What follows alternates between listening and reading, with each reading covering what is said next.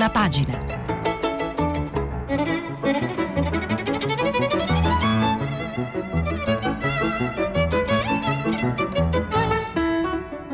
Questa settimana i giornali sono letti e commentati da Stefano Zurlo, inviato del quotidiano Il Giornale. Per intervenire telefonate al numero verde 800 050 333. Sms e WhatsApp anche vocali al numero 335 5634 296. Buongiorno, eccoci per l'ultimo appuntamento insieme. Beh, oggi tanti temi, ma, ma, io partirei con una nota molto positiva, anche se in qualche modo attesa. Vaccini, il crollo dei contagi, titola in prima pagina il Corriere della Sera. E allora partiamo da qui. Nell'Italia dei vaccinati i contagi calano dell'80%. Corriere della Sera, dicevo, pagina 2, un tema che avevamo già ehm, in qualche modo anticipato con alcuni studi nei giorni scorsi, ma oggi arriva una conferma importantissima. Forse davvero ci siamo, eh, scrive, scrive appunto il quotidiano di Via Solferino, 35 giorni dopo la prima dose di vaccino il rischio decesso per Covid-19 cala del 95-96% il rischio ricovero del 90%, quello di contrarre l'infezione dell'80%. Era il 27 dicembre 2020 quando l'infermiera dello Spallanzani di Roma, la 29enne Claudia Livernini, riceveva la prima dose in Italia di vaccino anti-Covid. Quasi cinque mesi dopo e oltre 26,8 milioni di dosi somministrate, l'Istituto Superiore di Sanità, sono, questo è il report che arriva, L'Istituto Superiore di Sanità pubblica col Ministero della Salute in collaborazione con i referenti regionali della sorveglianza integrata Covid-19 e dell'Anagrafe Nazionale dei Vaccini il primo studio nazionale sull'impatto della vaccinazione anti-Covid-19 da cui emerge l'efficacia altissima del preparato già a due settimane dalla prima inoculazione, efficacia che cresce fino all'80% contro il rischio di contrarre l'infezione già a 35 giorni e prima della seconda dose. Questo fa riflettere, aggiungo io, sul fatto che poi si sia deciso in corsa di modificare eh, il calendario, il programma, di, eh, no, la fisarmonica delle vaccinazioni privilegiando le prime dosi rispetto al, al, ai richiami. Si, conferma, va avanti, si confermano, va avanti l'articolo, l'efficacia delle vaccinazioni e della campagna vaccinale, dice il Presidente dell'Istituto Superiore di Sanità Silvio Brusaferro, e la necessità di raggiungere presto le coperture in tutta la popolazione per uscire dall'emergenza grazie a questo strumento fondamentale. Lo studio raccoglie i dati al 27 dicembre 2020, giorno appunto di avvio della campagna di vaccinazione in Italia, al 3 maggio 2021 su, pensate un po', 13,7 milioni di persone vaccinate con 4 preparati autorizzati, Pfizer, Moderna, AstraZeneca, Johnson Johnson. Non viene specificata però l'efficacia di ogni singolo vaccino poiché sono stati introdotti in fasi successive e somministrati a popolazioni con diverso profilo di rischio. È necessario attendere un tempo di follow-up più lungo per poter ottenere risultati più solidi e confrontabili. Beh, mi sembra un dato molto interessante. Altra novità, e qui andiamo sul, um, sulla stampa di oggi, c'è una tutta pagina, pagina 8, c'è il via libera finalmente, dico io, ai test salivari e si parte con gli esami a scuola.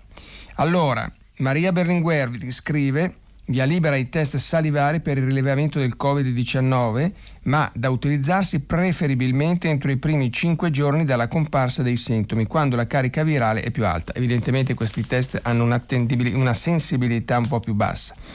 Una nuova circolare del Ministero della Salute, pur ribadendo che il test molecolare resta il gold standard internazionale per la diagnosi del Covid, indica i test salivari come utili per screening ripetuti, in particolare su anziani, disabili e bambini.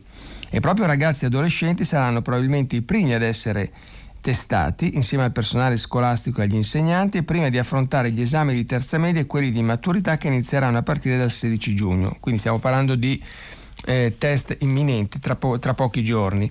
E, ehm, evidentemente i test salivari, come dicevo, hanno una sensibilità più bassa, ma in alcuni ambienti, come per esempio le scuole, possono già intanto eh, dare dire, una prima scrematura e aiutare appunto il processo continuo di monitoraggio che è decisivo per combattere e accompagnare la campagna di vaccinazione per combattere appunto la malattia, l'insorgere del, del, della malattia. La circolare firmata dal direttore generale della prevenzione Gianni Rezza, precisa che alcuni studi pubblicati nel 2020 rilevano l'attendibilità dei test salivari tra il 53 e il 73%. Tuttavia sottolinea l'importanza dell'esame non solo per individuare persone asintomatiche, ma anche per aumentare l'accettabilità di test ripetuti per il metodo di raccolta meno invasivo rispetto al tampone oro-naso-faringeo. Quindi è anche un test meno, come si dice appunto, meno aggressivo e quindi eh, visto che eh, ormai ci stiamo abituando alla, chiamiamola così, alla cultura del tampone, a ripetere gli esami molte volte, eh, allora diventa importante anche avere, poter fare un test che sia il più semplice ehm, possibile. Era stato il Centro Europeo per il Controllo delle Malattie appena il 4 maggio scorso a dare una serie di indicazioni recepite nella circolare del Ministero della Salute e quindi si dovrebbe cominciare con, con la scuola. Eh, ci saranno naturalmente anche alcune limitazioni, però insomma dovrebbe poter essere utilizzato eh, in molte situazioni. E questo quindi per quanto riguarda appunto il, i, i, test salivari su cui anche, anche il, il, il Corriere della Sera fa eh, alcune, alcune, importanti, alcune importanti precisazioni ehm, dicendo appunto che eh, potrebbe essere utilizzato per passare per esempio da una regione all'altra. Non sarà invece, dice Mariolina Iossa, pagina 7 del Corriere della Sera, non sarà invece utilizzabile almeno per ora come test utile ad ottenere il pass europeo. Eh, però potranno rappresentare uno strumento utile ehm, eh, per, appunto, per, per, per, altre situazioni, ad esempio sarà considerato valido il test salivare, scrive Marolina Iossa, per gli spostamenti, come dicevo, tra le regioni, per entrare nell'RSA, per gli anziani, ma anche per avere il certificato verde che consente di partecipare a eventi oppure ai banchetti per matrimoni. Ieri abbiamo parlato di quest'altro settore del wedding che dovrebbe ripartire, sta scaldando come si dice i motori entro il 15 giugno che tra l'altro rappresenta anche un business molto importante oltre che un'occasione di socialità decisiva insomma, per, il, per, il, per, il nostro, per il nostro paese. E ancora, sempre sul fronte vaccini, altra nota che credo interessi molte persone, qui siamo sul messaggero, pagina 2 eh, vaccini, ricordate la querelle sulle vacanze, seconda dose anche in villeggiatura. E beh c'è l'ok del governo, quindi rispetto alle note pessimistiche che avevamo dato ieri, cioè la difficoltà che per esempio diceva il ministro per il turismo Garavaglia e le banche dati che non si parlano, la difficoltà di far colloquiare fra di loro regioni che poi vanno in ordine sparso, perché il problema ovviamente è se il milanese va in vacanza a Forte dei Marmi piuttosto che in Trentino o piuttosto che in, eh, eh, sull'Adriatico, che succede? E allora eh, la spinta di alcuni governatori degli operatori turistici c'è, scrive il messaggero, chiedono consentiamo a chi è in ferie di ricevere la seconda dose del vaccino nel luogo in cui si trova in vacanza, anche se è una regione differente da quella di residenza dove invece ha avuto la prima iniezione. Ora, questa è la novità, arriva un'apertura del Ministero della Salute. La pratica è sul tavolo del direttore generale della prevenzione, il professor Gianni Rezza, che è quello che ha firmato pure la, appunto la, la circolare sui test salivari di cui parlavamo pochi secondi fa. E ieri il sottosegretario alla salute Andrea Costa, noi con l'Italia, ne ha parlato con il generale Francesco Figliuolo, commissario per le emergenze, per valutare insieme a lui se dal punto di vista tecnico questa formula sia applicabile tra l'altro non deve per forza limitarsi alle seconde dosi, ma può riguardare anche le prime. Spiega il sottosegretario Costa, tutto quello che serve ad agevolare uno sviluppo rapido della vaccinazione va sostenuto. Come si può comprendere c'è un problema di organizzazione che si può risolvere solo con un accordo con le regioni, tra le regioni, che lavorino sulla condivisione e sulla compensazione delle dosi. Le varie piattaforme informatiche devono dialogare e non è semplice però stiamo cercando una soluzione. I nodi sono numerosi, prima di tutto se il cittadino della regione Y ottiene la seconda dose nella regione K, dove è in vacanza in tempo reale, il sistema sanitario della regione Y deve saperlo perché così può aggiornare le informazioni sul suo percorso va- vaccinale. Allo stesso modo, la regione K deve ricevere come compensazione la dose che ha somministrato a un ospite e non a un residente. Certo, eh, prosegue la, la, la, l'articolo, suona strano in una nazione che ha avuto quasi 125.000 morti per Covid e che per mesi ha avuto la sensazione che questa tragedia non finisse mai, parlare dei grattacapi di chi in vacanza deve tornare a casa per il vaccino. Appare anche un poco irrispettoso nei confronti di quei paesi del mondo in cui i vaccini non sono ancora arrivati. Detto questo però, bisogna essere pratici e consapevoli che presto ci troveremo di fronte a un problema. Avremo più vaccini di persone disposte a, avremo più vaccini di persone disposte a vaccinarsi. Insomma, e spiega il sottosegretario Costa, ci stiamo avvicinando proprio a questa situazione perché se nelle ultime settimane c'erano più persone desiderose di vaccinarsi delle fiale disponibili, presto avverrà il contrario. Per questo dobbiamo valutare tutte le strade per continuare una vaccinazione di massa che può passare anche dalle intenzioni nei, luoghi di, di villeggiatura scusate, alle infezioni nei luoghi di villeggiatura. Il governo sta anche preparando una campagna di sensibilizzazione, ma ancora più importante sarà il ruolo dei medici di base, dei farmacisti che possono spiegare alle persone perché è necessario vaccinarsi. Quindi la questione delle vacanze resta aperta. Ehm, potrebbero esserci, insomma, ci sono degli studi, ci sono delle riflessioni che si sta facendo eh, al governo e vediamo un po' che cosa, che cosa appunto che cosa accadrà eh, nei prossimi giorni. Ancora su Repubblica, ancora rapidissimo sui vaccini, però devo sottolinearvi anche l'editoriale di Sergio Rizzo, Il paese del cavillo, il finanziamento al vaccino Raitera bocciato dalla Corte dei Conti. Un paese che non controlla come vengono spesi i soldi pubblici non è civile. Ne consegue il massimo rispetto per le funzioni dei magistrati della Corte dei Conti. Siamo pure persuasi che le, le ragioni alla base della loro decisione di rifiutare il visto ai finanziamenti pubblici per il vaccino italiano anti-Covid, cui sta lavorando la Raitera di Castel Romano, avranno qualche fondamento. Aspettiamo dunque, sapete che c'è stata questa bocciatura da parte della Corte dei Conti, cioè altri paesi hanno investito cifre colossali e eh, eh, appunto eh, come sappiamo le big pharma hanno prodotto a tempo record i vaccini in Italia sta accadendo una storia molto italiana, appunto, che è quella che, cui sta, su, di cui parla oggi su Repubblica Sergio Rizzo.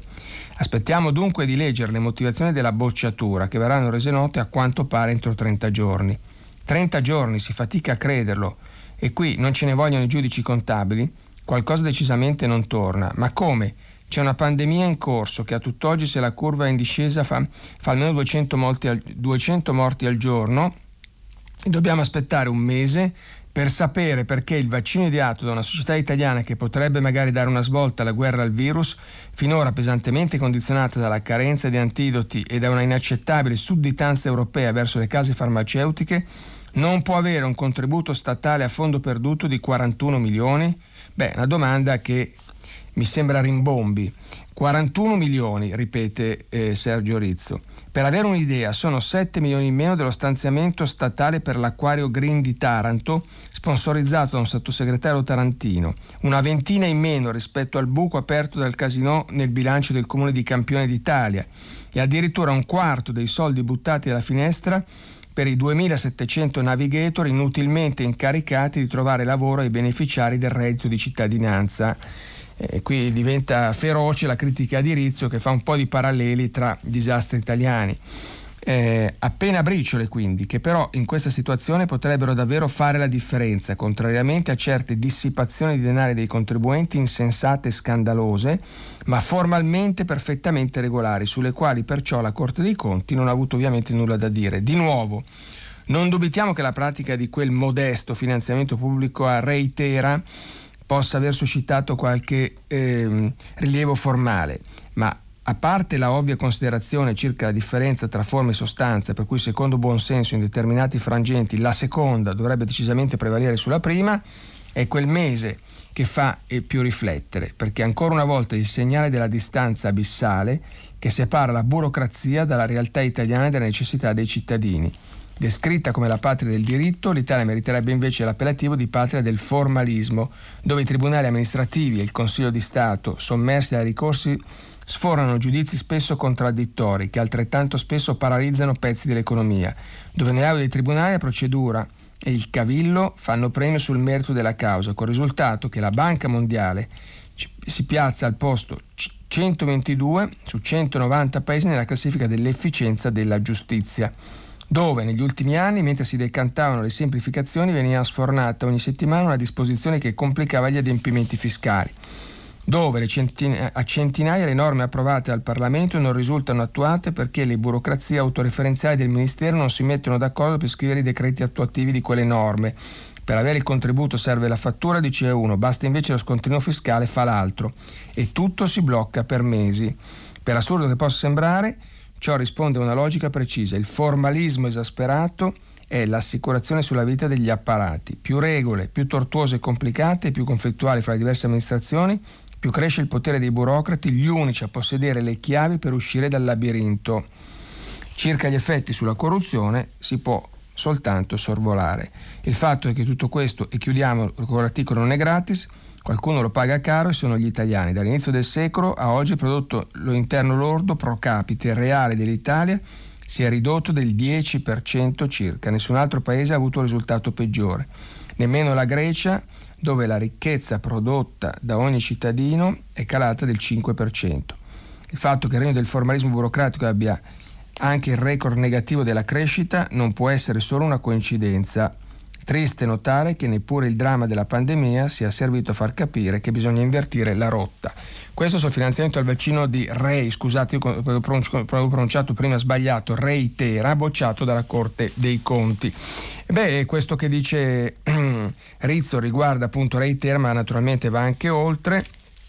E io ricordo che il professor Ricolfi, autore di fortunati e importanti saggi, eh, sociologo studioso, sostiene ad esempio che una delle cause dell'avvitamento dell'Italia, della, della sua mancata crescita, del fatto che sia il fanalino di coda dell'Unione Europea, dipenda proprio da questa ca- caterva di, di, di norme che alla fine stanno creando una sorta, hanno creato una sorta di, come possiamo dire, eh, hanno incerottato, hanno bloccato il paese, schiacciandolo appunto in una selva tale di, di, di, di, procedure, di tecniche, di leggi, che alla fine diventa impossibile andare avanti, che si sommano tra l'altro alla iperproduzione legislativa dell'Europa. E l'Italia da questo punto di vista è assolutamente imbattibile.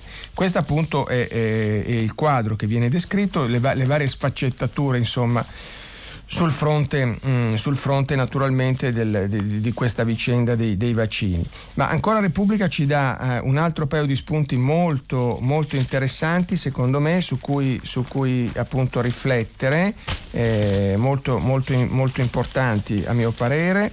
Allora vediamo se riesco a trovare gli articoli che volessi, eccolo qua, l'articolo che, vole, che vi volevo leggere.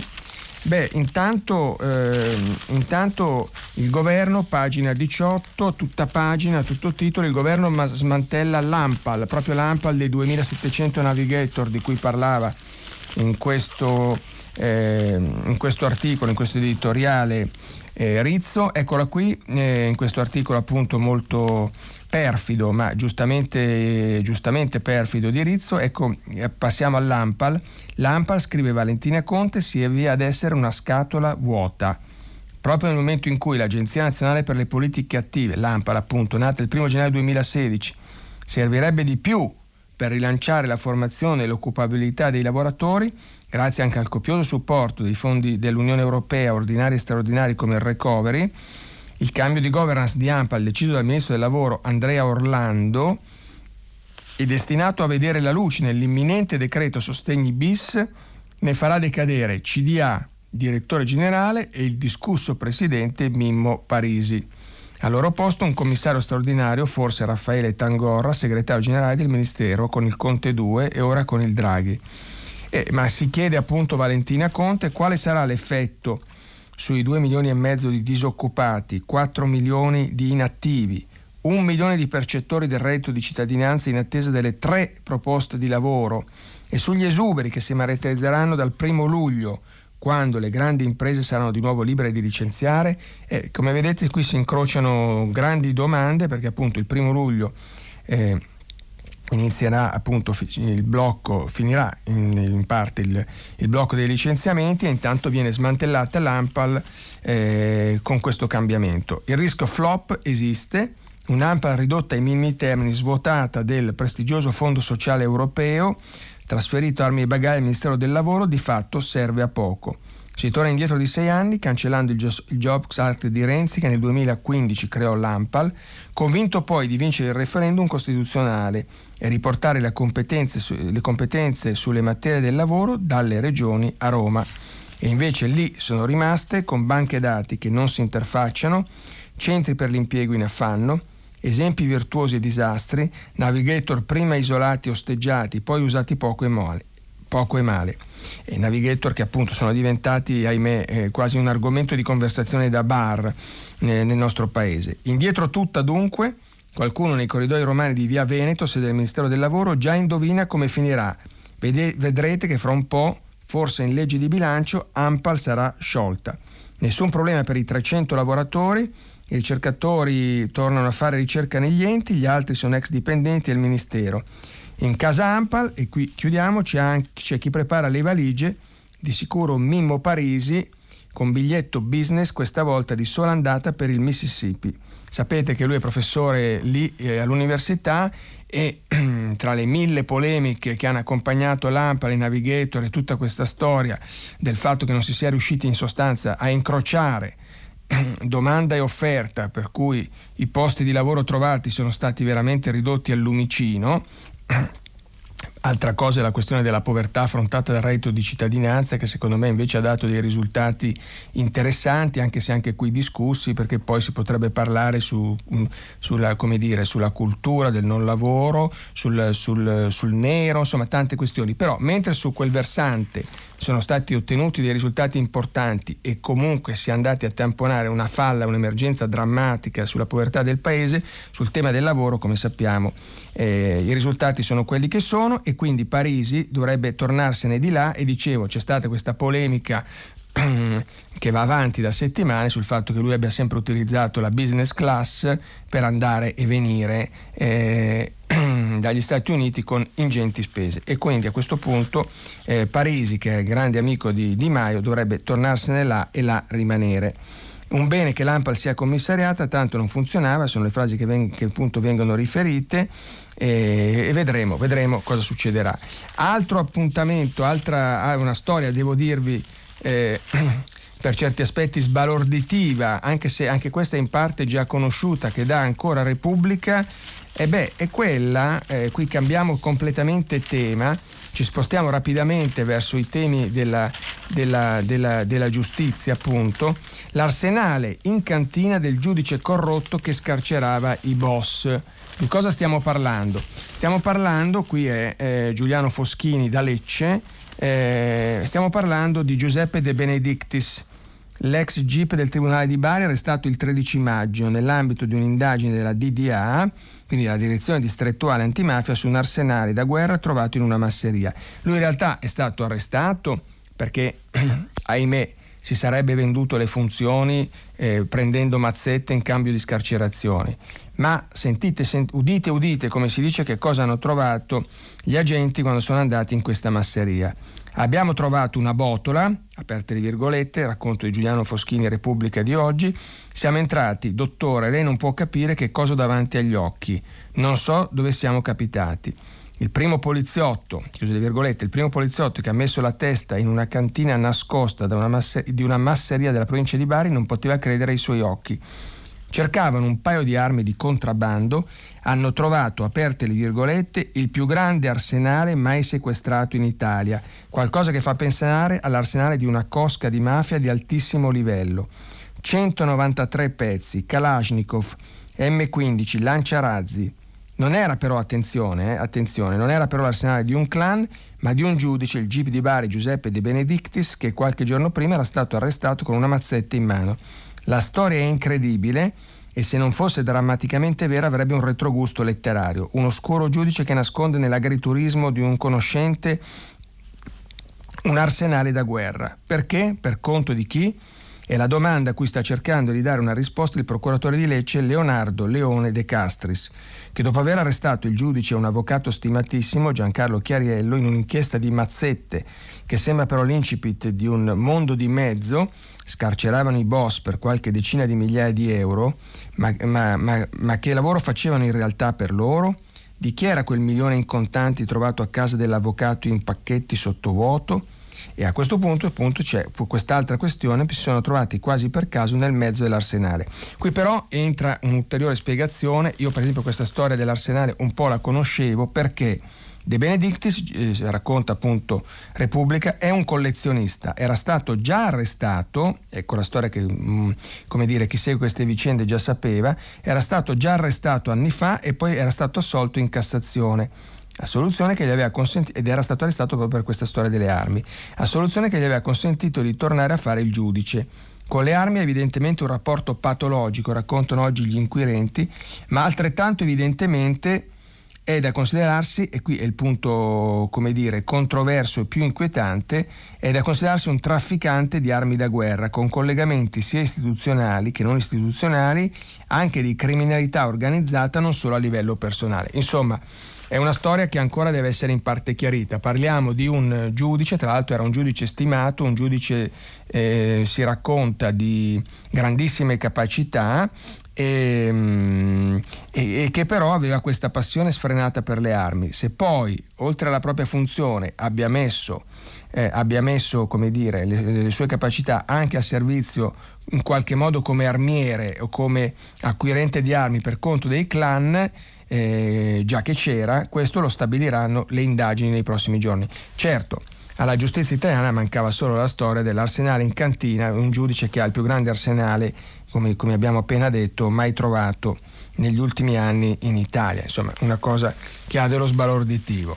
E, ehm, questo appunto fa, fa capire ecco, il contesto in cui siamo oggi anche su questo fronte. È una storia eccezionale, ma è una storia a suo modo simbolica. Cambiamo completamente registro, corriamo perché abbiamo pochi minuti e naturalmente dobbiamo dare conto di quello che sta accadendo ancora una volta eh, ai confini tra Israele e Gaza, dove si continua a eh, a sparare, dove, dove, continuano a piovere razzi, dove continuano gli attacchi di Israele, le immagini eh, col crollo della torre dei media da, ehm, a Gaza le avete viste.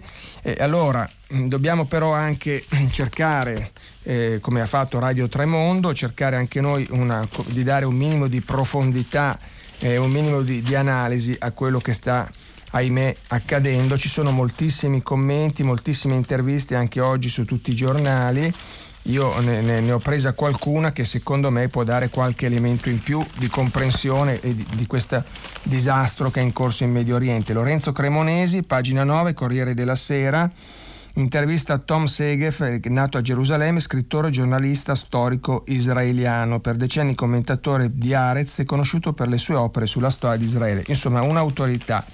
E che cosa dice? Beh, lui prova a, a dire, dice alcune cose molto importanti. Anzitutto lui dice questa non è una terza intifada, o almeno non lo è ancora diventata e non credo lo sarà. Manca la dimensione della vasta partecipazione popolare come quella dell'87 o del 2000. Eh, Hamas da Gaza detta il ritmo del conflitto militare. E però aggiunge, mi ha però molto colpito lo scontro interno ai confini di Israele dal 48 eh, tra cittadini arabi ed ebrei. Non ce lo aspettavamo tanto violento. Che cosa vede di nuovo? Insiste appunto Cremonesi. L'intensità dei disordini, dei disordini, in località che sono nel cuore dello Stato. Lod, la vecchia Gida araba dove oggi si trova l'aeroporto internazionale. Qui bande di ragazzini hanno bruciato tre sinagoghe, come anche le aggressioni di Ramla, Acri, Jaffa alle porte di Tel Aviv. Nel 1948 e qui eh, dobbiamo fare sempre i conti con la storia, nel 48 prosegue, l'esercito israeliano aveva espulso praticamente tutta la vecchia comunità palestinese. Poi però una parte, 48 ovviamente alla nascita dello Stato di Israele, poi però una parte degli abitanti originari era tornata. Con i decenni erano diventati luoghi modello di coesistenza, pur se con grossi problemi di povertà e di droga. Mi ha sinceramente sorpreso il saccheggio all'hotel di Acri, non lo ritenevo possibile.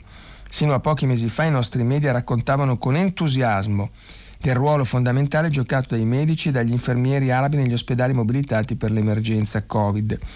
Arabi nati e cresciuti tra di noi, israeliani a tutti gli effetti, perché in effetti si può essere arabi ma israeliani. Eh, aveva, avevano scoperto che gran parte delle nostre farmacie eh, avevamo scusate, scoperto che gran parte delle nostre farmacie erano ottenute da farmacisti arabi Però attenzione, non credo si tratti di pogrom o di notte dei cristalli, sono gravi violenze organizzate, come abbiamo visto di recente in Francia e negli Stati Uniti. Come se lo spiega? Sono una minoranza ma aggressiva, ostile. La polizia non ha saputo contrastarla. A Lod, per esempio, il sindaco ha imposto il coprifuoco, ma nessuno l'ha rispettato. E, e poi passa però a analizzare gli estremisti dall'altra parte. Abbiamo scoperto di essere un paese poco governabile, quasi anarchico, ne hanno approfittato anche gli estremisti ebrei. In che modo? Gruppi legati alla destra nazionalista e religiosi hanno agito in modo coordinato per attaccare le zone arabe. Penso per esempio alla Famiglia, che è l'organizzazione più violenta della tifoseria più fanatica e razzista della squadra di calcio del Betar Gerusalemme. Sono arrivati con gli autobus centinaia di giovani decisi a vandalizzare, linciare, impaurire. La chiamano la terza intifada? Domanda. No, io non credo sia corretto. Per ora domina lo scontro militare tra il nostro esercito e gli estremisti di Hamas. Quasi una guerra convenzionale con missili, artiglierie e droni. Chi vince? Per ora Hamas. Un fatto molto grave, sono fondamentalisti, pericolosissimi, terroristi che sparano sulle città in nome della guerra santa e usano gli aiuti che giungono dall'estero per costruire armi. Sono riusciti a impossessarsi, a imporsi come i difensori di Gerusalemme eh, di fronte al mondo islamico della causa palestinese. Ci hanno obbligato a chiudere il nostro aeroporto più importante e stanno paralizzando la vita del paese.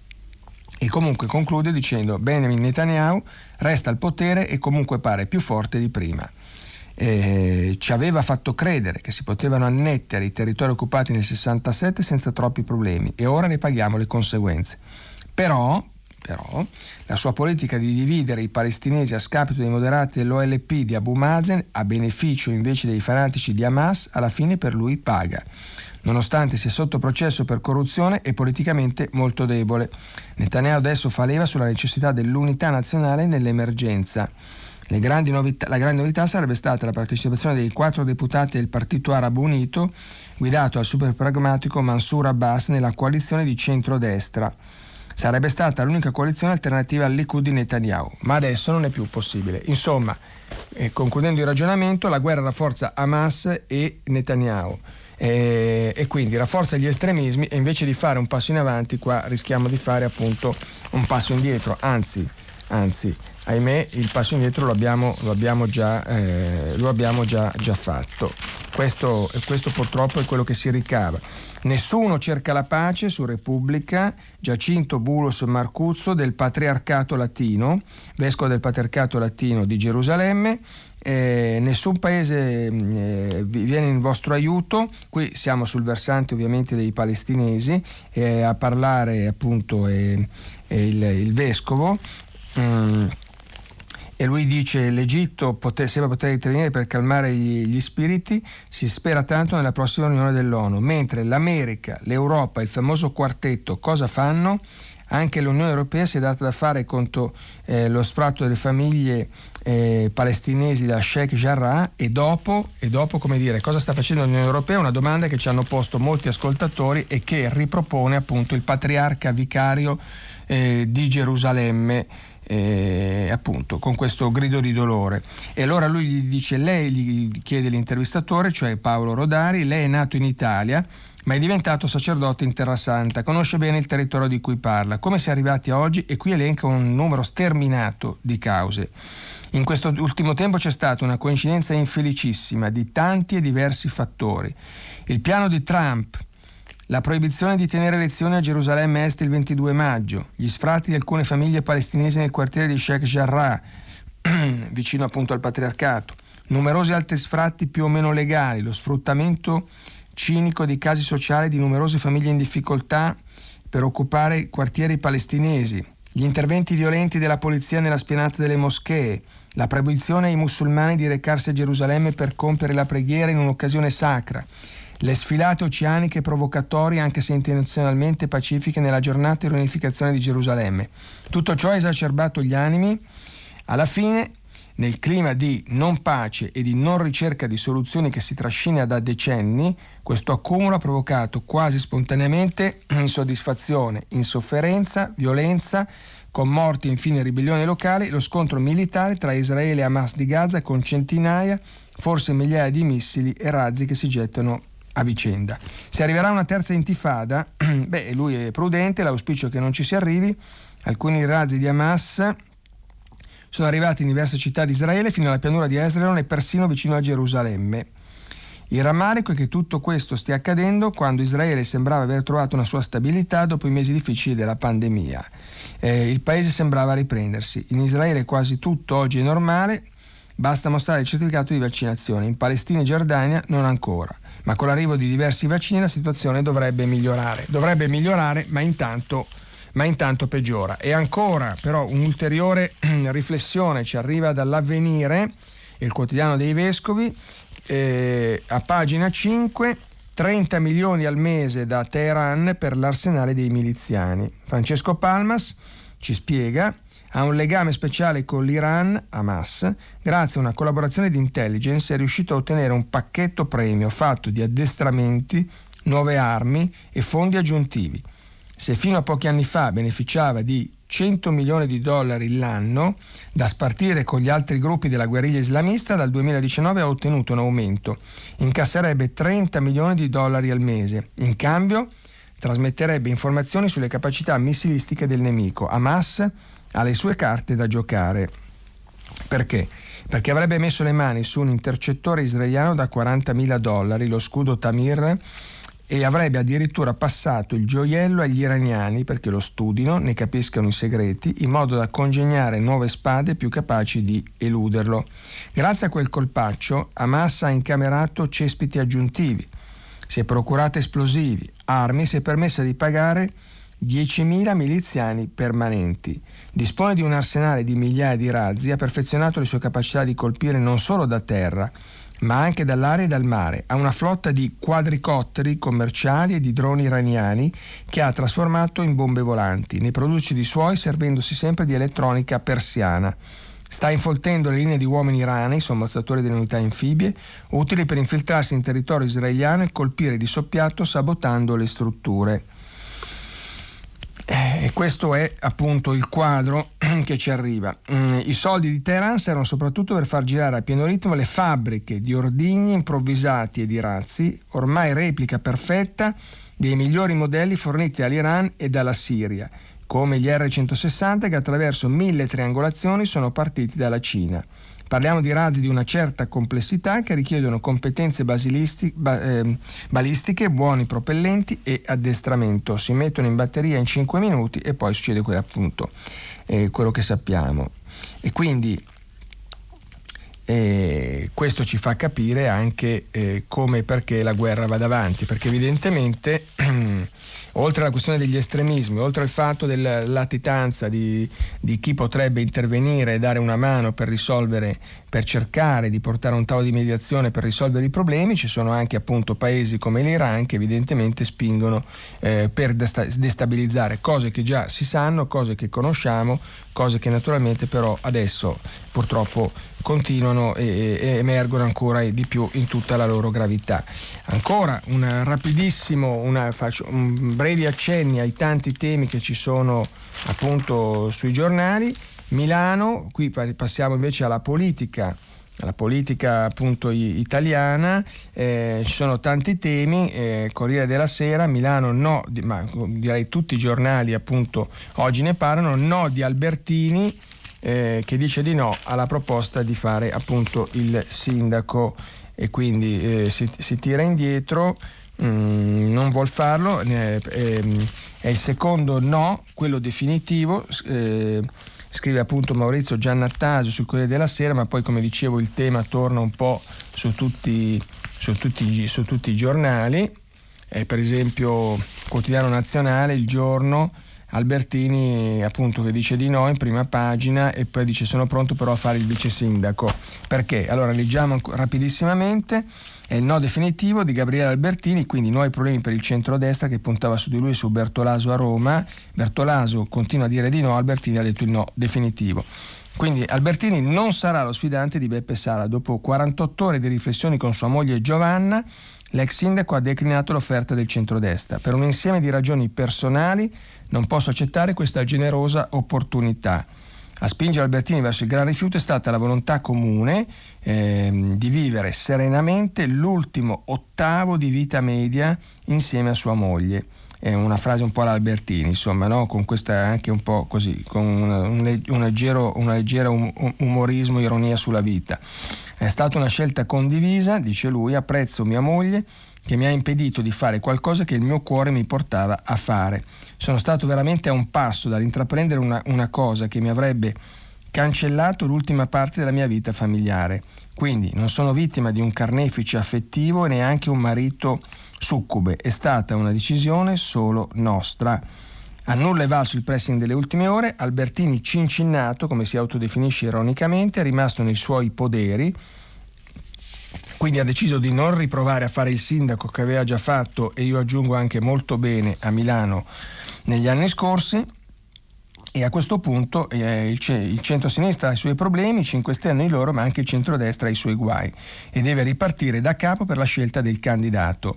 Eh, il vertice dei tre leader, dove si devono decidere i candidati alle grandi città previsto per mercoledì, eh, beh, rischia di finire in nulla di fatto, anche perché al no di Albertini si aggiunge l'ennesimo no di Guido Bertolaso su Roma. La pole position meneghina resta sempre dell'ex ministro e assessore dello stesso Albertini Maurizio Lupi particolarmente gradito a Berlusconi, ma la scelta mm, deve essere condivisa da tutti i partiti. Se il vicepresidente di Forza Italia Antonio Tajani rilancia la figura di Lupi, eh, come secondo nome penso dopo il no di Albertini Maurizio Lupi potrebbe essere un eccellente candidato. Il leader della Lega preferisce evitare nomi. Troveremo un uomo e una donna all'altezza sia di Milano che di Roma il prima possibile, dice Salvini. Lupi, non faccio nomi e cognomi, ci troveremo una settimana per decidere eh, Albertini deve, de, de, darà una mano alla squadra. E qui veniamo all'ultima nota, quella che accennavo prima eh, leggendo il titolo dell'articolo del, del quotidiano nazionale. L'ex sindaco, se da una parte ha declinato la candidatura a primo cittadino, non ha escluso la possibilità di dare una mano al candidato eh, sia nei contenuti sia nella definizione e nella partecipazione ad una lista civica. E se le persone scelte dal centrodestra fossero di suo particolare gradimento, si propone anche di fargli da numero due, ossia da vice sindaco Sempre che i, lo, che i, partiti lo vogliono, dice Albertini.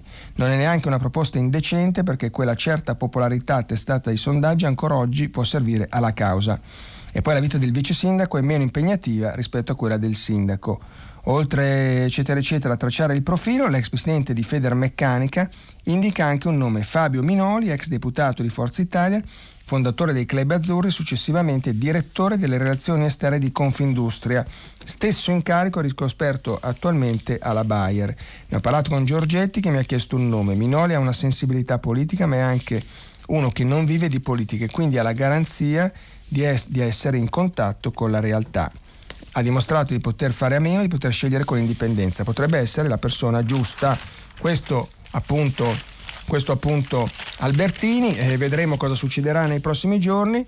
Mm, chiudo proprio una battuta dicendo che naturalmente tutti, tutti i giornali italiani, chi più chi meno, ma insomma oggi dedicano, oggi che è domenica, dedicano molte pagine naturalmente allo sport, ma eh, molti si soffermano sulla figura di Lorenzo Sonego che ieri sera molti l'avranno visto anche in televisione, ha dato battaglia agli internazionali di tennis, è uscito a testa alta contro Djokovic e insomma ha, ha fatto vedere un tennis di altissimo, di altissimo, di altissimo livello e per esempio per esempio, vediamo se riusciamo a trovare qua il messaggero eh, eccolo, e anche avvenire, ecco qui chiudo col titolo di avvenire, Sonego sfiora l'impresa, ma in finale ci va Djokovic. Allora ci fermiamo un attimo e ci vediamo, ci sentiamo tra pochi secondi per il filo diretto a fra poco. Grazie. Allora, ci siamo lasciati appunto parlando di Lorenzo Sonego, applausi a Sonego che sfiora il miracolo, è il titolo del il richiamo, il richiamo del messaggero in prima pagina e riprendiamo invece dai messaggi che ci arrivano soprattutto ancora sulla vicenda, eh, sulla vicenda, sulla guerra che si combatte a Gaza. Prima però vi do una, una brevissima comunicazione perché in occasione della giornata internazionale avete sentito poi, avete sentito parlarne alla radio in questi giorni ripetutamente, in occasione della giornata internazionale dei musei che si celebra martedì 18 maggio, Rai Radio 3 lancia l'iniziativa, avete visto, appunto avete sentito i racconti, i brevi frame in questi giorni, ti racconto un museo. E quindi chiediamo agli ascoltatori di inviare al 335 56 34 296, ripeto 335 56 34 296 entro lunedì 17 un WhatsApp vocale di un minuto al massimo, ecco non facciamo una conferenza ma un minuto al massimo in cui si racconta un piccolo museo a cui si è legati e i motivi per cui si è legati a questo piccolo museo. E i messaggi verranno appunto pubblicati il 18 maggio sul sito di Radio 3, alcuni andranno in onda proprio quel giorno. Quindi, allora, chi vuole può partecipare a questa iniziativa, ti racconto, vi racconto un piccolo museo a cui sono legato. Eh, io riparto da questi messaggi, dagli vostri sms. Ieri ho visto il film sul patriarca cristiano di origine arabo-palestinesi Michel Sabah in cui ha spiegato molto bene le sofferenze del popolo palestinese e le ragioni di questa catastrofe, ci scrive Roberta Fagin da Mestre e vorrei che tutti lo vedessero in, su YouTube. Si intitola Il patriarca del popolo. Per favore, invitate le persone di Rai 3 a vederlo per capire quanto la comunità internazionale debba intervenire e quante falsità vengano continuamente dette sui palestinesi che si vogliono sterminare. E ancora, ci scrive Miriam, peccato che un popolo che ha sofferto tanto come quello ebraico non riesca a vedere a chi tocca soffrire oggi ma si preoccupa di infliggere altre sofferenze ai palestinesi. E ancora Esther, per il bene della pace tra palestinesi e israeliani, sarebbe utile se Israele ottemperasse almeno ad una delle oltre 50 risoluzioni che l'ONU ha imposto allo Stato israeliano per come si comporta con i palestinesi. Apriamo il nostro dialogo. Pronto? Pronto, buongiorno. Buongiorno, con chi parlo? Sono Jacopo, chiamo dalla provincia di Varese. Buongiorno. Buongiorno, eh, il mio intervento è sul mancato finanziamento ehm, del, della Corte dei Conti a Reitera. Da Reitera, esatto. E il punto che io faccio è che secondo me tutto ciò che è strategico dal punto di vista eh, appunto della salute, dell'educazione, dei trasporti, delle comunicazioni, dovrebbe avere la presenza dello Stato in maniera fondante, dovrebbe essere il primo. Non nego il diritto del privato di, dover, di poter investire certo. e, sviluppare delle cose, ma secondo me è lo, lo Stato che deve fornire um, appunto uh, i vaccini, sviluppare e fornire i vaccini certo, come, certo. Col, col, col, Centro Nazionale delle Ricerche, le, finanziando le università, finanziando insomma un, un sistema basato sul, su, proprio sul, sullo Stato che dà appunto migliori trasporti invece di dare appunto le, le, linee dell'alta velocità solo al privato dovremmo, io viaggio sempre con, con eh, gli intercity e ce ne sono sempre di meno perché e poi mi trasferiscono sempre su questi altri treni e così uh-huh. come la scuola secondo me ci deve essere anche la scuola privata ma prima di tutto dobbiamo avere una, una scuola statale e anche le, le autostrade così cioè, ci sono delle cose che sono strategicamente eh, devono essere gestite anche se vuole militarmente a modello, a modello figliuolo, dallo Stato, cioè devono essere fatte bene e devono essere fatte con i soldi statali per i nostri interessi, perché io sono comunque un, um, sono un cittadino e sono proprietario del mio Stato. Ecco, quindi okay. vedo, la, vedo lo Stato come società privata che deve lavorare per me.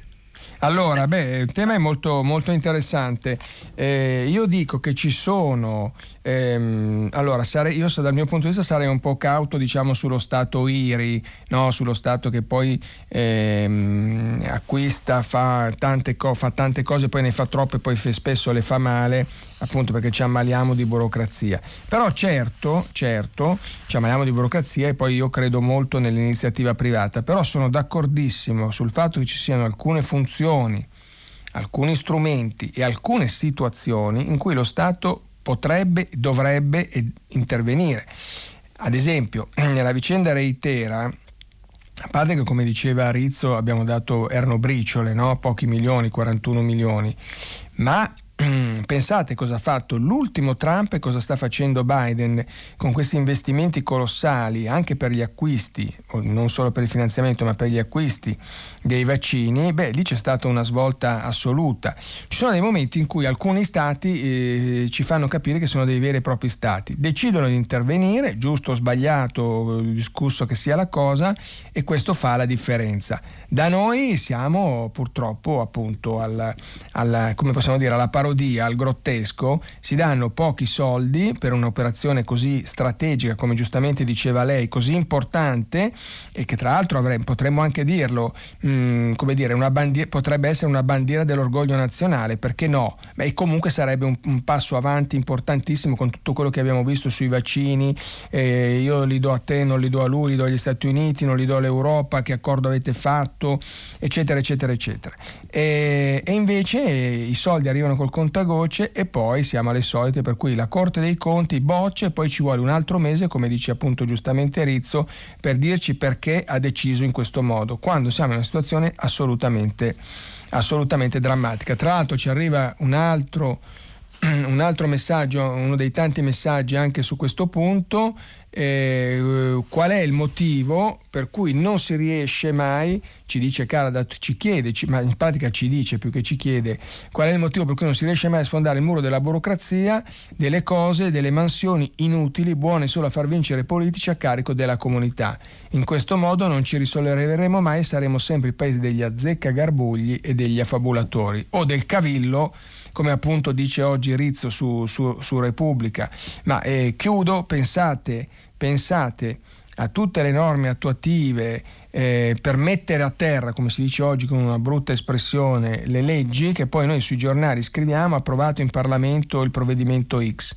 Poi da lì a trasformarlo in realtà operativa ci sono infiniti passaggi molto spesso e molto spesso poi lungo questi passaggi ci si perde e una legge viene approvata, viene annunciata sui giornali in televisione, poi non ce n'è traccia nella vita reale del paese. Torniamo al tema della mancata crescita quest- dell'Italia perché è avviluppata, legata, impacchettata, incelofanata da tutto questo reticolo di leggi, norme, regolamenti e dell'interpretazione che l'apparato ne dà. Qui mi fermo, andiamo avanti. Pronto? Sì, buongiorno a lei e agli amici di Radio 3, sono Sergio da Napoli. Buongiorno. Senta, eh, sull'articolo di Sergio Rizzo, ecco io facevo una riflessione, cioè eh, al di là delle battaglie, secondo me anche un po' ideologiche sul CSM, le correnti, Amara, Palamara, mm. queste raccomandazioni, se Vigna va a Roma o Vigna resta a Firenze, francamente mi interessa meno rispetto al fatto che una sentenza, una motivazione della Corte dei Conti ci metta 30 giorni dopo il dispositivo. Cioè voglio dire, il dispositivo quando una Corte decide che Tizio è colpevole, già sa il motivo. Quindi depositare la motivazione dopo 30 giorni è, tip- è un tipico esempio della burocrazia italiana, no? Fa parte del sistema Italia. Io so perché sei colpevole, ma te lo dico fra 30 giorni. Allora io mh, mm, mi farebbe molto piacere se il suo giornale si rendesse capofila di una pressione mediatica, di una battaglia mediatica su questa istituzione giudiziaria, sulla Corte dei Conti, sul dirigente di questo ufficio giudiziario, addirittura sul nome di coloro che devono depositare questa motivazione perché sono convinto che non è un termine perentorio, cioè la Corte deve obbligatoriamente metterci 30 giorni. In un caso del genere, dove ha bloccato i finanziamenti a un'impresa italiana per produrre un vaccino italiano, secondo me in 10 giorni ce la può fare. Occorre soltanto che ci sia una pressione mediatica, una focalizzazione, un riflettore puntato sulla Corte dei Conti e iniziamo con questi piccoli passi a sburocratizzare un pochino il sistema Italia, aspettando poi Santo Draghi che ci pensa lui, insomma speriamo. Ok? Va bene, grazie, grazie. Beh, adesso non so se Santo Draghi ci pensa lui, lei era anche un po' ironico, nel senso che poi qua Draghi lo tiriamo altro che per la giacchetta, per qualunque problema di questo paese, fa il Presidente del Consiglio, però non mi risulta che sia ancora Superman che possa risolvere qualunque problema con la bacchetta magica o con altri strumenti o con la criptonite. Dopodiché eh, ho letto apposta questo articolo di Rizzo, che è un eh, giornalista bravissimo che conosco, con cui mi sono confrontato tante volte anche in, anche in televisione e che ha toccato, come, come, si vede dalle vostre telefonate, un tema, un tema sensibilissimo. In realtà eh, questa storia delle, delle, delle motivazioni dei verdetti è un'altra, è un'altra, piaga di questo paese, perché a volte, e non mi riferisco solo alla Corte dei Conti, ma più in generale appunto ai verdetti che ci interessano, alle sentenze, alle, ordina- alle sentenze, alle ordinanze della magistratura in generale, a volte abbiamo risposte, motivazioni rapidissime. E talvolta poi queste, queste, queste, queste sentenze le aspettiamo per mesi eh, perché come diceva lei i termini sono, sì, ci sono ma non sono così vincolanti, sono situazioni spesso un po' all'italiana. Naturalmente poi un conto è scrivere tre pagine eh, sul furto della mela, Mm, che non sarà la mela di Newton, ma una mela che magari è stata rubata da qualche parte, è stata portata via. Altra cosa è se devi scrivere centinaia di pagine eh, nei maxi processi di Cosa Nostra. È chiaro che ci sono tempi che sono, che sono differenti, eh, complessità da affrontare, nodi giuridici da risolvere. Insomma, a volte scrivere una sentenza è veramente un'impresa eh, pesante, faticosa, difficilissimo. Però resta il fatto, resta il fatto che poi questo paese resta, appunto, è appeso magari a, un, a, qualche pagina che deve essere scritta e che spiega poi il, perché appunto come in questo caso si sia deciso di bocciare questo finanziamento. Ma io credo che l'invito del nostro ascoltatore lo, lo, lo terremo presente insomma eh, ne stiamo parlando anche adesso proprio per tenere eh, accese le luci e i riflettori su questa ennesima puntata del, dell'Italia che non va come dovrebbe andare e che è ammalata appunto ha questi suoi problemi che non si riesce a scrollare di dosso nemmeno nemmeno, nemmeno davanti a un'emergenza così drammatica come quella del Covid che ha provocato oltre 120.000 morti. Pronto? Sì, pronto. Buongiorno, con chi parlo? Sono Patrick. Sì.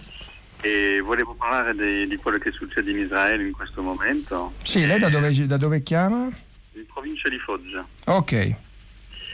Eh, io vorrei dire prima di tutto che sono di religione ebraica. Mm. Mio nonno ha conti per quattro anni, mia madre e mia zia hanno dovuto nascondersi in Francia durante l'occupazione. Lo dico per evitare qualsiasi eh, confusione di non essere trattato di antisemite, uh-huh. visto che adesso è difficile di parlare di questo problema. Eh, parlare solo di... Eh, di, di, di, guerre tra arabi e israeliani non, non, non, ci fa capire veramente il problema vero, che eh, già da, da, dalla fondazione del, dell'organizzazione sionista nel 1895 già si parlava di cacciare gli arabi della Palestina.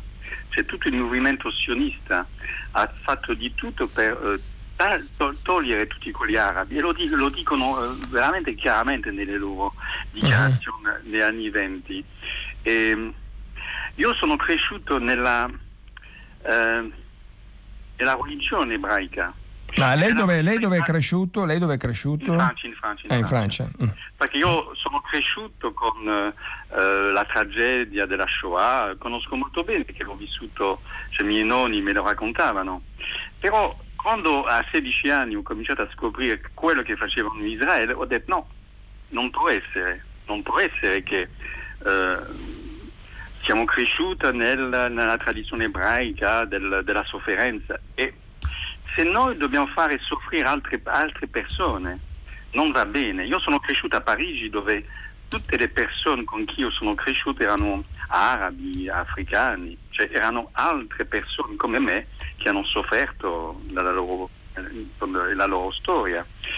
E No, no, io credo che Israele non è un paese ebreo, è un paese sionista, è un, un paese eh, politicamente, ma non c'entra niente con la religione. E credo che dobbiamo fare bene la differenza, perché nella religione ebraica ci sono i dieci comandamenti e mi sembra che Israele non rispetta per niente i dieci comandamenti, perché dobbiamo stare molto attenti quando parliamo di Israele, un paese ebreo che significa essere ebreo, che significa essere sionista. Se non facciamo un chiarimento su tutto quello, ehm, saremo sempre, eh, siamo contro Israele, siamo contro i palestinesi, cioè si, si fa solo confusione mentale. Okay. Solo, perché sono semiti, sono semiti tutte e due, sono semite tutte e due. E Israele non può parlare di essere un paese ebreo perché non rispetta per niente la religione cioè, ammazzando le persone non può essere. Va bene. La ringrazio, la ringrazio. Eh, questo naturalmente è il, il, il, il, suo punto di vista. Arrivano su questo aspetto, su questa vicenda continuamente tantissimi sms, ve ne leggo due eh, che dicono appunto che hanno uno sguardo ovviamente diverso. Forse il fatto che Israele sia un paese democratico e come tale persegua una politica di occupazione in violazione delle risoluzioni dell'ONU e del diritto internazionale e dei diritti umani è ancora più inquietante. La democrazia giustifica l'abuso, ecco questo ci, ci, ci invia questo ascoltatore che non si firma, mentre Antonella, che si firma, dice potrebbe dire per favore che nessun intellettuale palestinese ha mai criticato il lancio dei razzi verso Israele, mentre molti intellettuali israeliani sono solidari con i palestinesi? Non c'è mai equidistanza tra atti terroristici e democrazia. Questo ci scrive Antonella, questo è anche il mio eh, personale per quel che può valere punto di vista, che naturalmente però non, non elimina le storture, eh, le, gli atti che sono stati compiuti, di cui si parlava anche nel, nell'intervista che leggevo al, al vescovo vicario del patriarcato di Gerusalemme. Come vedete su questa, su, questa, su questa, questione, su questa carella che si trascina da decenni tra morti, lutti, periodi di ricomposizione, intifade, nuove guerre, potremmo andare avanti all'infinito e i messaggi continuano ad arrivare. Arrivano anche moltissimi messaggi sulle tante cose di cui abbiamo parlato, ne leggo solo qualcuno rapidissimo. Figli, ci scrive Maria, è una questione di cultura. Figli di cui abbiamo parlato a lungo nei giorni scorsi. E qualche ascoltatore ha ironizzato dicendo che parlavamo di Dio, patria e famiglia, è una questione di cultura. Io ho tre figli negli anni 60 eh, non c'erano asili nido, non avevo nonni a disposizione, il mio stipendio di insegnante per dieci anni l'ho usato per golf e babysitter. Per i compleanni si festeggiava con la pizza, in vacanza si andava in campeggio in tenda e un po' ricorda la telefonata che abbiamo avuto ieri, se non ricordo male, dalla provincia di Trento. I miei figli adesso sposati con lavori incerti hanno messo al mondo tre figli, l'ultima è nata due, a due mesi. Non occorrono soldi, ci vuole spirito di collaborazione e consapevolezza nelle scelte, ci dice Maria. Naturalmente abbiamo detto ci sono stati stati questi stati generali della natalità l'altro ieri con la partecipazione di Draghi, di Papa Francesco e di una, di una sfilza di ministri cominciando dalla ministra Bonetti e si è messo a punto il Family Act, quindi speriamo che poi ci siano anche norme, leggi, soldi, aiuti, incentivi eh, eh per, per, per, chi fa figli. Dal punto di vista economico ci scrive Palmira, se i figli eh, che non nascono sono sostituiti da giovani già cresciuti per la cui crescita non abbiamo speso un solo euro, c'è qualche problema? Ah sì, è un problema di razza di puro ceppo italico, quelli che arrivano sono neri. Che ipocrisia, ci scrive Palmira. È un tema che torna in tanti messaggi, in tante telefonate, anche in, in alcune analisi, un tema che io non condivido del tutto perché mi sembra che si mischino due questioni diverse, cioè la questione dell'immigrazione e la questione poi appunto della denatalità. Eh, sono il primo naturalmente però a riconoscere e a dire che purtroppo, purtroppo, è una cosa che volevo già dire ieri e l'altro ieri, purtroppo arrivano molti migranti che vengono sfruttati, che lavorano in nero, qualcuno ha fatto riferimento alla raccolta dei pomodori, la ministra Bellanova aveva, aveva, aveva lanciato nei, nel 2020, ricorderete, mi pare che si era chiusa tra, in agosto, in estate, no? una, una sanatoria per far emergere dalla clandestinità mm, colf, badanti, lavoratori in nero, ma i, i, numeri, i risultati sono stati incerti.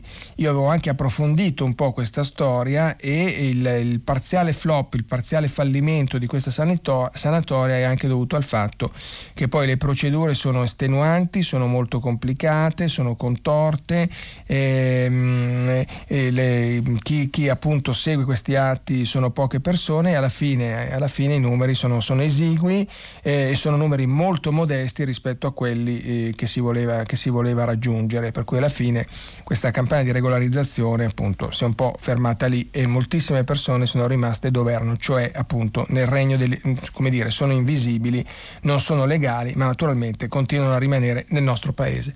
Pronto? Buongiorno. Buongiorno. Buongiorno. a tutti, sono Sandro da Senigallia. Prego. Io ho mandato un messaggino dicendo che una, una guerra scaccia l'altra e mi riferivo al Myanmar perché ultimamente non, se ne è più parlato.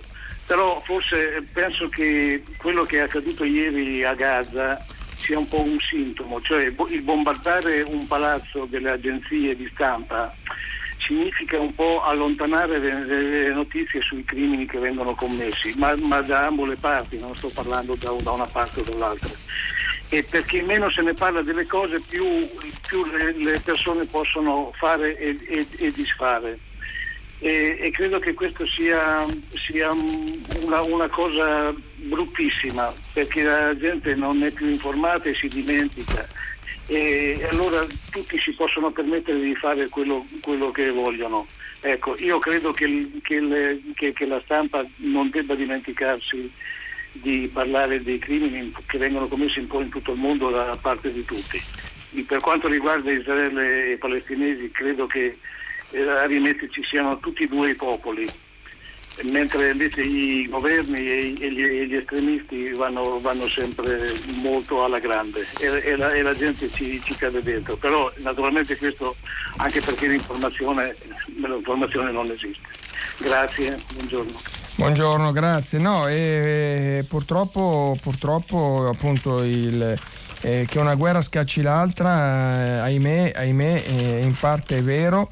Eh, guardi, io eh, intanto in Myanmar ne abbiamo parlato, ricorderà, avevo letto nei giorni scorsi l'appello della Miss, di una Miss che adesso combatte addirittura nella guerra, è entrata nella giungla, nella guerriglia e combatte il, il regime mentre prima sfilava per appunto partecipava passerelle appunto a premi, eh, concorsi di bellezza.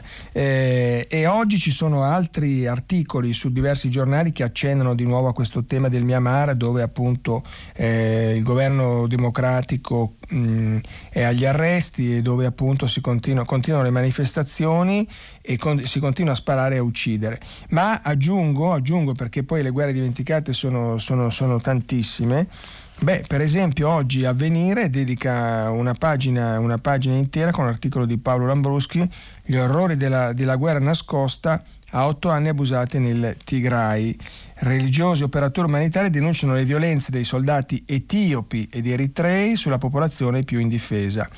Piccoli usati come bersagli umani e gambizzati, eh, mentre appunto il premier etiope eh, Abiy Ahmed eh, fa saltare ancora una volta le elezioni. E qui potrei leggervi, ma insomma chi vuole se lo può andare a vedere, quello che è accaduto, che sta accadendo eh, appunto in Etiopia, in zone che tra l'altro noi conosciamo per le battaglie eh, combattute appunto eh, no, dagli italiani quando, quando, quando si, si, si, andò a conquistare l'Etiopia, beh insomma fanno rabbrividire, ci eravamo illusi che in quella zona si potesse, potesse, iniziare una stagione di pace, ci eravamo appunto eh, illusi seguendo il premier etiope appunto come un rinnovatore, un nuovo leader carismatico, uno sguardo diverso. E oggi assistiamo invece a pulizie etniche, a massacri, mh, mm, a uccisioni e, e, le denunce che filtrano appunto sono, sono poca cosa eh, rispetto a quello che appunto probabilmente avviene a luci spente e lontano dai riflettori. È quello che invece tutti abbiamo visto ieri appunto a Gaza. Purtroppo questa è la situazione e ci sono tantissimi conflitti dimenticati eh, nel mondo e il nostro compito è tenere, tenere accese, appunto, guardare, provare a raccontare e sperare che però anche la comunità internazionale intervenga eh, non, per, non per aumentare la confusione, per aumentare le violenze, per aumentare le morti, ma per risolvere questi problemi drammatici. Pronto? Pronto, buongiorno, sono Anna da Bologna. Buongiorno. Volevo testimoniare in base all'esperienza di vita. Ehm, per quanto riguarda diciamo, le difficoltà delle famiglie a gestire la prole e anche ad avere degli ausili sì. per eh, appunto poter fare più figli. Allora, io ho trovato molte difficoltà, ho un solo figlio quando ho avuto mio figlio perché eh, non riuscivo a inserirlo all'asilo. Eh, sono riuscita a inserirlo all'asilo grazie al fatto che soffro di una patologia e dunque eh, portando tutta la documentazione relativamente a questa patologia sono, mio figlio è stato l'ultimo degli accettati mm. all'asilo infantile e, e, questo succedeva a Firenze, eh, non è che succedeva in un posto desolato nel mondo.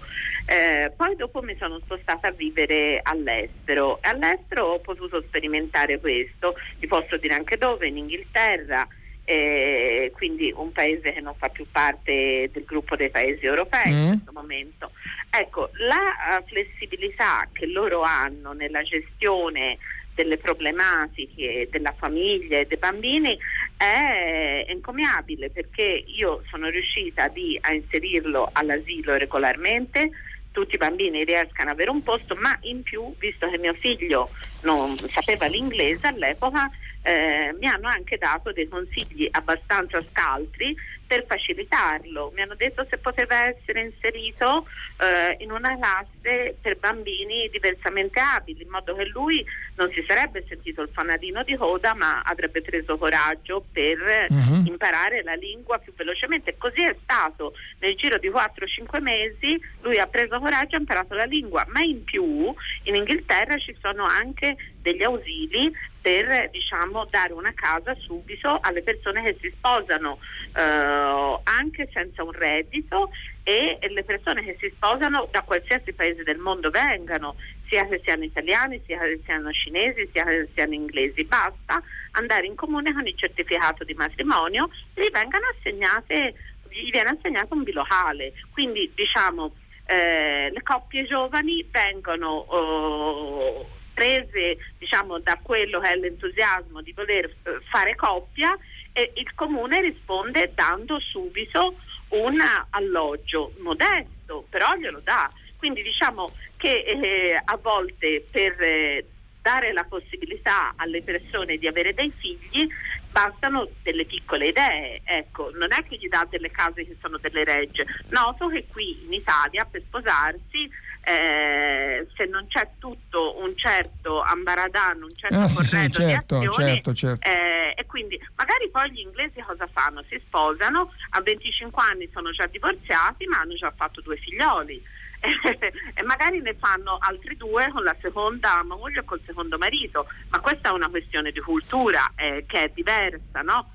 Quindi mm, non essendo tutti cattolici tendono diciamo, a ricorrere molto spesso al divorzio, quindi le famiglie sono uh-huh. più diciamo, disgregate, eh, ci sono delle famiglie allargate e magari eh, Vabbè, però diciamo, insomma, insomma, ho capito quello che lei vuol dire, però alla fine si, si, sono, si è, le, anche lei sono stati più aiutati, insomma, no? che non, che non eh, in, il nostro nel nostro paese.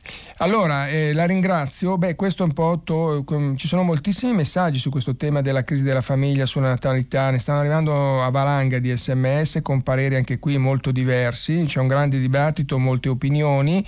E, ehm, serve una politica per la famiglia, sostegno alla, natalità, servizi, ci, ci scrive un ascoltatore che non si firma e un altro Carlo, la crisi della famiglia e della natalità è di ordine materiale ma anche culturale. Va promossa la famiglia naturale formata da un uomo e da una donna finalizzata alla procreazione, così come stabilito dalla legge naturale. A nulla giova promuovere altre forme di convivenza che vanno rispettate ma non riconosciute come famiglia. E poi ancora invece mi auguro che in Italia il problema delle poche nascite sia sistemato dai figli, qui mancano delle parole del messaggio, ma insomma dagli immigrati che fanno più figli di noi. Tema che ci aveva posto l'attrice ieri che diceva attenzione perché in Francia i conteggi non mi tornano perché si fanno più figli, ma anche perché ci sono molti migranti con famiglie numerose. Probabilmente è vero l'uno e l'altro, probabilmente è vero l'uno e l'altro perché sapete che in Italia siamo a 1,24 figli per donna, in Francia siamo a 1,9, in sostanza siamo quasi a 2 e però tutti questi elementi, questi dati e anche gli aggiornamenti che per esempio ci ha fatto questa ascoltatrice adesso che ci ha parlato della sua esperienza in Gran Bretagna ci fanno capire che siamo indietro, molto indietro un po' su tutta la politica del welfare e io lo ripeto, spero che gli interventi del Family Act ci aiutino. Due esempi rapidissimi, gli asili nido nel, nel piano nazionale, quindi nel recovery plan ci sono all'incirca mal contati 5 miliardi, in realtà 4,6 per raddoppiare le offerte dei nido. E poi, eh, ne ha parlato Draghi l'altro giorno, appunto agli Stati Generali della Natalità, c'è questo tema, anche se siamo agli inizi, eh, del, dell'aiuto proprio alle giovani coppie che si sposano. Mi pare di capire però che qui i temi si intrecciano, e torniamo alla burocrazia, alla complessità, l'ambaradan, come l'ha chiamata la nostra ascoltatrice, che altrove, insomma, in modo molto più smart si riesce poi a dire ok, questa è, la, questa, è la, questa è la, coppia, questa è la famiglia e questi siamo io e lei e, e, arriva l'aiuto e da noi cominciano procedure che poi speriamo non sia così questa volta, spesso sono davvero faticose, estenuanti e interminabili. Ascoltiamo ancora un'altra chiamata. Pronto? Pronto? Buongiorno, si può alzare la voce con chi parlo? Buongiorno. Pronto, sono, sono Maria dalla provincia di Belluno. Mi sente? Sì, sì, la sento, eccoci.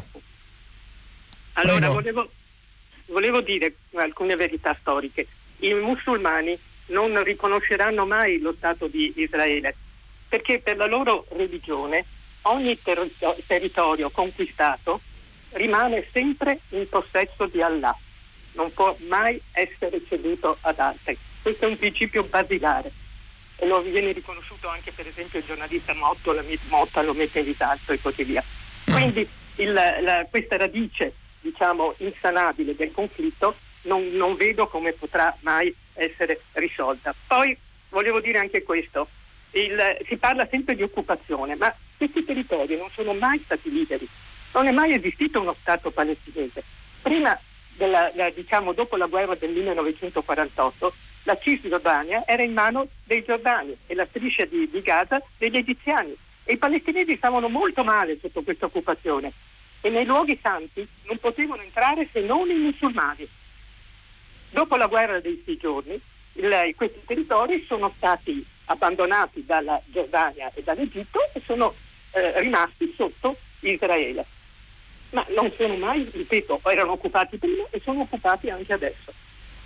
Eh, Inoltre direi che, che tutto sommato le vere vittime di questo conflitto insanabile sono proprio i palestinesi, perché sono ostaggio dell'odio musulmano contro gli ebrei, manipolati, plagiati fin da bambini. Sui libri di testo dei bambini palestinesi lo Stato di Israele non è segnato. Sì, questa questo, cosa... Questo odio ripeto, sì. Eh, ecco, se può concludere perché così... E anche, oggi, anche prima avete letto l'articolo in cui si parla di tutti i soldi che Hamas spende per gli armamenti, cifre enormi, mentre i, i palestinesi della striscia di Gaza vivono molto miseramente. Ah. Grazie, grazie, grazie. Non c'è dubbio, tutte le questioni che lei ha toccato sono, sono ahimè, eh, vere, compongono una, una, parte di un problema che mm, secondo me però va oltre. Mm, sul fatto che Hamas appunto sia Hamas, cioè un'organizzazione terroristica, non ci sono dubbi.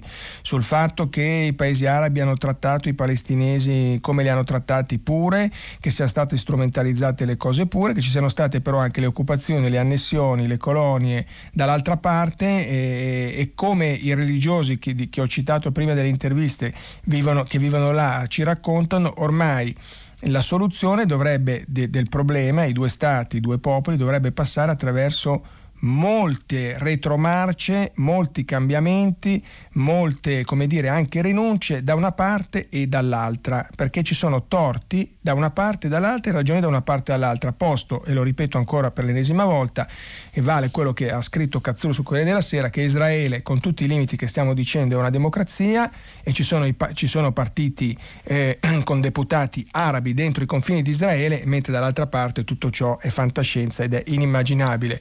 Eh, Iva ci scrive, Zurlo provi lei a vivere come i palestinesi palestinesi e poi vediamo se sarebbe d'accordo con la politica israeliana.